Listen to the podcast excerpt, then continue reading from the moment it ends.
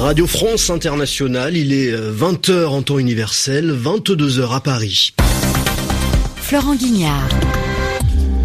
Bonsoir, bienvenue, c'est le journal en français facile que je vous présente aux côtés de Zéphirin Quadio. Bonsoir Zéphirin. Bonsoir Florent, bonsoir à tous. Au sommaire de ce journal Zéphirin, des centaines de personnes arrêtées en Russie. Oui, elles participaient à une manifestation contre la corruption, manifestation interdite par le pouvoir. L'opposant numéro 1 à Vladimir Poutine a été interpellé. L'interdiction des tablettes et des ordinateurs à bord de certains vols à destination des États-Unis, elle est entrée en vigueur samedi. Reportage à l'aéroport du Caire.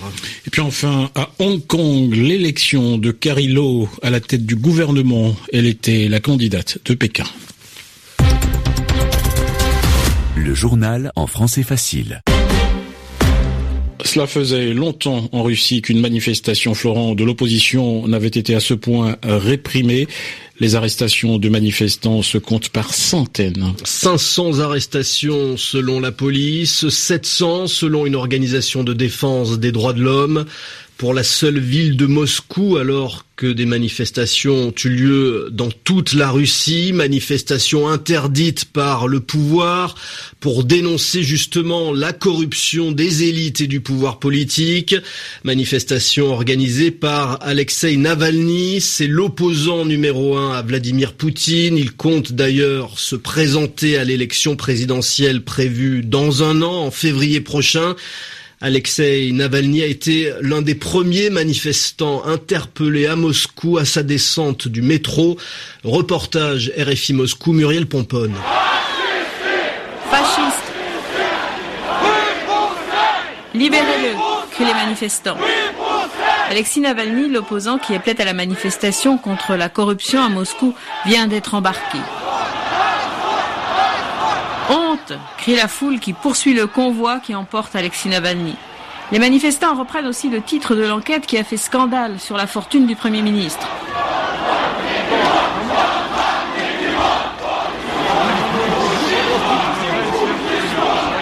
Poutine, voleur, scande-t-il également. La manifestation s'est tendue avec l'arrestation d'Alexis Navalny. Des centaines de personnes ont été arrêtées à Moscou par les forces anti-émeutes. La journée de manifestation avait commencé le matin tôt dans l'Orient russe à Vladivostok. Des rassemblements ont eu lieu, autorisés ou non, dans 99 villes russes. La Russie n'avait pas connu une telle journée de protestation depuis les grandes manifestations qui ont suivi l'élection présidentielle en 2012. Muriel Pomponne, Moscou, RFI. En Syrie, la progression de la rébellion qui se prépare pour la bataille de Raqqa, la capitale que s'est choisie le groupe État islamique. Une étape importante vient d'être franchie par les forces démocratiques syriennes, les FDS, soutenues notamment par les États-Unis. Les FDS se sont emparés de l'aéroport militaire de Tapka. Elles en ont pris le contrôle total grâce à l'appui des bombardements aériens de la coalition internationale.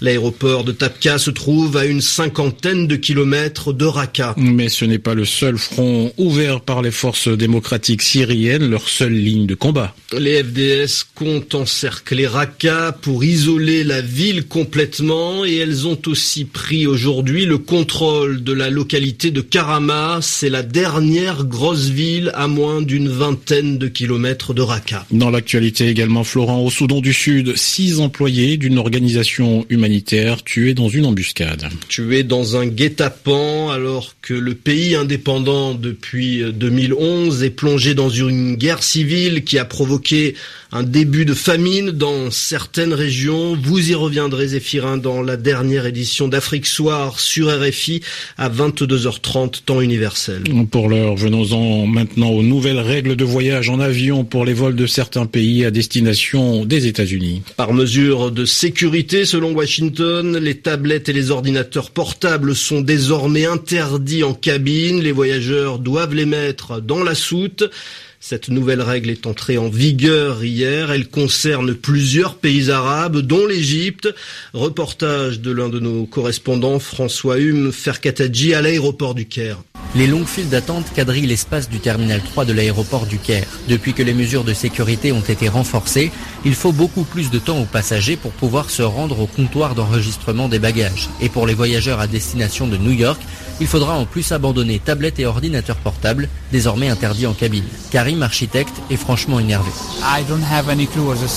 Je n'y comprends rien. Ils ont mis en place l'interdiction hier. Plus d'ordinateurs. Les gens doivent bosser quand ils voyagent. Ils ont beaucoup d'heures d'attente. Je vais à Orlando, j'ai un transit de 6 heures. J'ai besoin de mon ordinateur pour avancer sur mon boulot. Même préoccupation pour Sarah Al-Messiri, jeune étudiante en art à New York, qui est prête à payer un nouveau service pour pouvoir utiliser son ordinateur jusqu'à l'embarquement. J'ai entendu qu'Emirates faisait ça, mais pas les autres compagnies. Au moins, ils essayent de trouver des alternatives. Si Egyptair pouvait faire ça, ce serait bien. Mais sinon, je pense que c'est n'importe quoi d'interdire ces appareils en vol. Ziyad, égypto-américain de 23 ans, est lui blasé par une mesure qu'il juge raciste. Ça me paraît vraiment ridicule parce qu'encore une fois, ça ne vise que les Arabes. Les États-Unis n'ont pas précisé la durée de l'interdiction, mais la compagnie aérienne Emirates, basée à Dubaï, précise qu'on lui a ordonné de l'appliquer jusqu'au 14 octobre. François Mferkataji, Le Caire, RFI. À l'écoute de RFI, il est 22h et 6 minutes ici à Paris. Il y avait plusieurs élections ce dimanche dans le monde.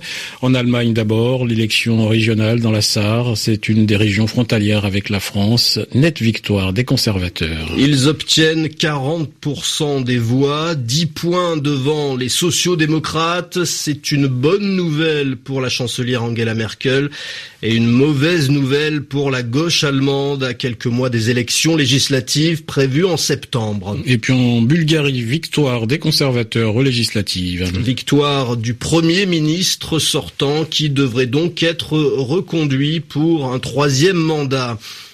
Et puis à Hong Kong, il y avait aussi des élections un peu particulières dans cette province semi-autonome de la Chine. Ce n'était pas une élection au suffrage universel, c'est seulement un collège d'électeurs, un groupe de grands électeurs pro-Pékin qui a élu la chef du gouvernement local. Elle s'appelle Carrie Lam. Elle était devancée par son rival on va maintenant retrouver, désolé pour ce petit incident, on va maintenant retrouver euh, la chronique d'Ivan Amar qui, euh, à l'occasion du Salon du Livre qui se termine demain, nous parle des plumes francophones. Au Salon du Livre de Paris, on vient de lancer la nouvelle édition du concours Plumes francophones qui sert à faire connaître les jeunes écrivains de langue française. C'est bien cela une plume francophone, un écrivain qui s'exprime en français, qui écrit en français. D'expression. Pourquoi une plume? La plume, c'est d'abord cette chose très légère qui recouvre le corps d'un oiseau. Mais c'est autre chose. C'est un instrument qui sert, ou en tout cas qui servait, à écrire. Alors il ne s'agit pas de toutes les plumes, mais certaines, surtout les plumes d'oie, quand elles étaient correctement taillées et trempées dans l'encre, ont été pendant longtemps les principaux outils qui servaient à écrire. Aujourd'hui, on n'écrit plus à la plume, mais le mot et l'image sont restés. Et on les utilise surtout à propos de gens dont c'est le métier. Par exemple, dans le journalisme, on pourra dire que on a lu un bel article sous la plume de tel ou tel. Ça veut dire que l'article a été écrit et signé par tel ou tel. Et avoir une belle plume, c'est avoir de la facilité à écrire, et même c'est bien écrire, avoir un beau style.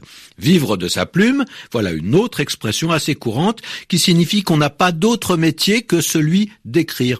Mais en général, cette formule s'emploie à propos d'écrivains, pas de journalistes. Celui qui vit de sa plume, il vit plutôt de ses droits d'auteur, de ce que lui rapportent ses livres.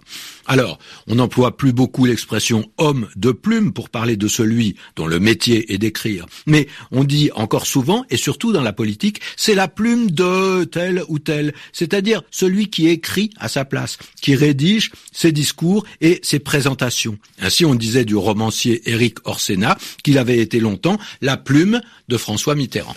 Merci Yvan Amar et on vous retrouve tous les jours sur RFI, euh, bien sûr, et puis la semaine prochaine pour l'expression de la semaine. On arrive à la fin de ce journal en français facile. Vous pouvez le retrouver, ce journal, le, le lire et l'écouter euh, sur le site d'RFI Savoir, www.rfisavoir au pluriel.fr. Merci Zéphirin Quadio. Merci beaucoup Florent Guignard. Il est 22h10 à Paris. Très bonne soirée à tous.